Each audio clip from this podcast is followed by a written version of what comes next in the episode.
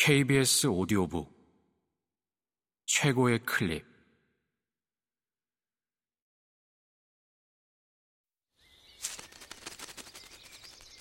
KBS 오디오북.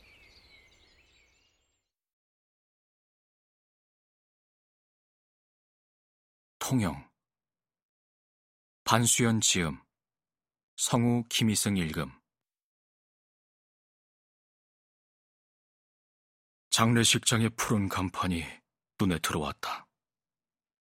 택시는 한 번도 쉬지 않고 4시간을 내리달려 정확히 10시에 도착을 했다. 나는 미화 300불에 20불짜리 지폐를 하나 더 얹어 기사에게 건넸다.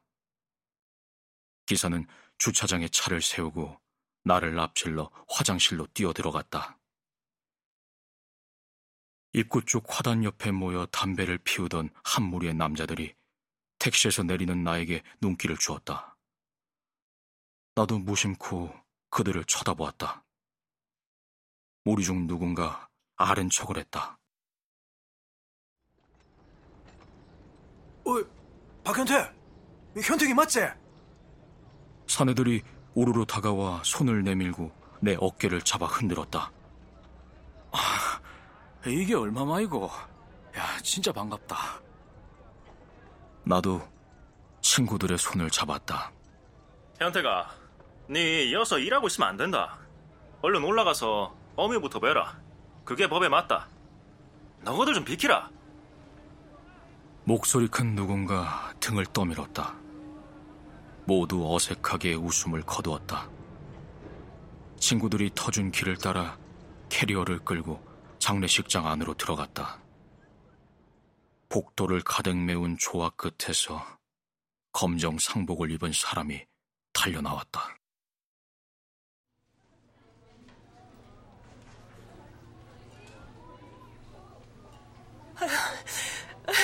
현태가 우리 태가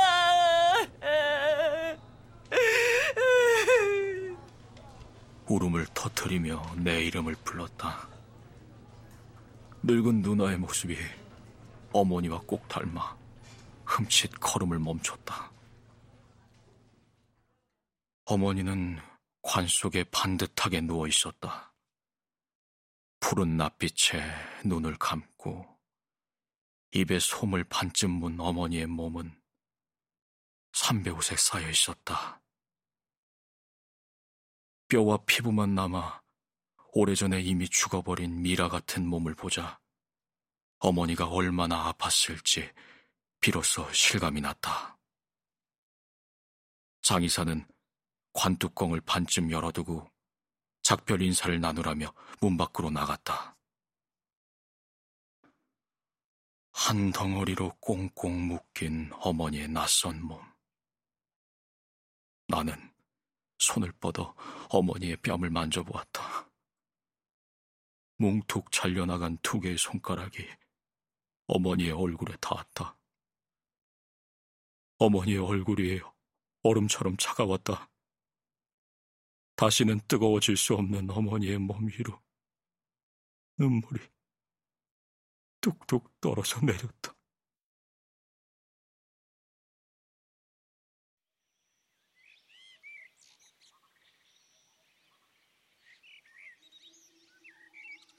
5년 전 어머니는 처음으로 밴쿠버 내 집으로 왔다. 15년 넘게 월세방을 전전하다가 주택 융자를 받아 시 외곽에 집을 장만한 직후였다. 작고 소박한 단층집이었지만 어머니는 그 집을 좋아했다. 해가 뜨면 손바닥만한 잔디밭에 나가 잡초를 뽑고 또 뽑았다. 시내 관광도 로키 산맥도 싫다며 내내 집안에 박혀 일만 했다. 어느 날은 꽃시장에 가보고 싶다고 했다. 동네 꽃시장을 다녀온 어머니는 마당 한쪽 귀퉁이에 흙을 도두어 달리아와 베고니아와 작약과 크레마티스를 심었다. 아침 저녁으로 꽃밭과 잔디에 물을 주었다. 걸레를 들고 집 안팎을 후비고 다니며 쓸고 닦았다. 찬장 깊이 넣어둔 냄비까지 꺼내 수세미로 퍽퍽 문질렀다. 아내는 어머니를 말려도 소용이 없자 눈살을 찌푸렸다.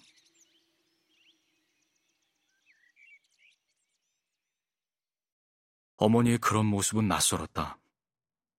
굴 공장에 다니던 어머니는 점심시간이 되면 종종 걸음으로 집에 와서 미리 만들어둔 퉁퉁 분 국수를 서서 후루루 마셨다. 빈 그릇을 씻을 새도 없이 오후 일을 위해 다시 공장으로 뛰어가곤 했다. 반찬은 늘 플라스틱 통 그대로 상위에 올랐다.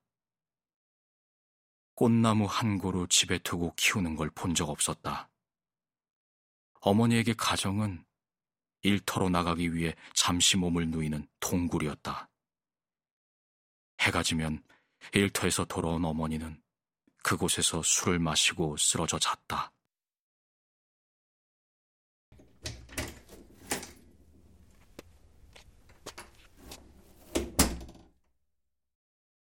늦은 밤 학교에서 돌아오면 어머니는 냉장 창고에서 입던 옷을 무덤처럼 벗어두고 잠들어 있었다. 어떻게 그 작은 몸으로 그리 많은 옷을 입고 있었는지 신기했다. 소반 위에는 빈 막걸리 병과 먹다 남은 굴전이 프라이팬째 놓여 있었다. 나는 그것이 공장에서 훔쳐온 굴일지도 모른다는 생각을 했다. 건너방 폐병에 걸린 주인 남자의 기침 소리가 밤늦게까지 들렸다. 끈질긴 기침 끝에 캑캑 가래를 뱉는 소리가 들리면 가래가 내 몸에 달라붙는 것 같아 손으로 팔을 쓸어내곤 했다. 기침이 찾아들면 병든 남자가 아내를 건드리는 가픈 숨소리가 섞여들기도 했다. 나는 배설물이 고스란히 보이는 더러운 화장실에 앉아 그 소리를 들었다. 그곳은 나에게도 숨을 곳이 없는 동굴이었다.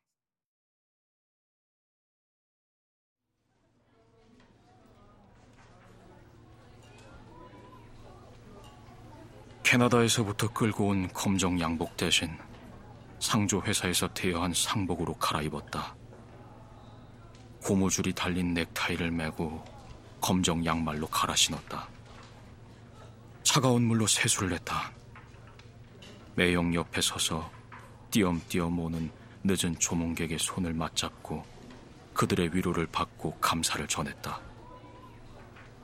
낯은 익었지만 이름은 가물가물한 동창생 몇 명이 더 와서 어머니 앞에 절을 했다. 고마운 일이었지만 한편으로는 갚지 못할 빚을 얻는 것처럼 거북했다. 12시가 다가오자 그나마 오던 조문객도 끊겼다.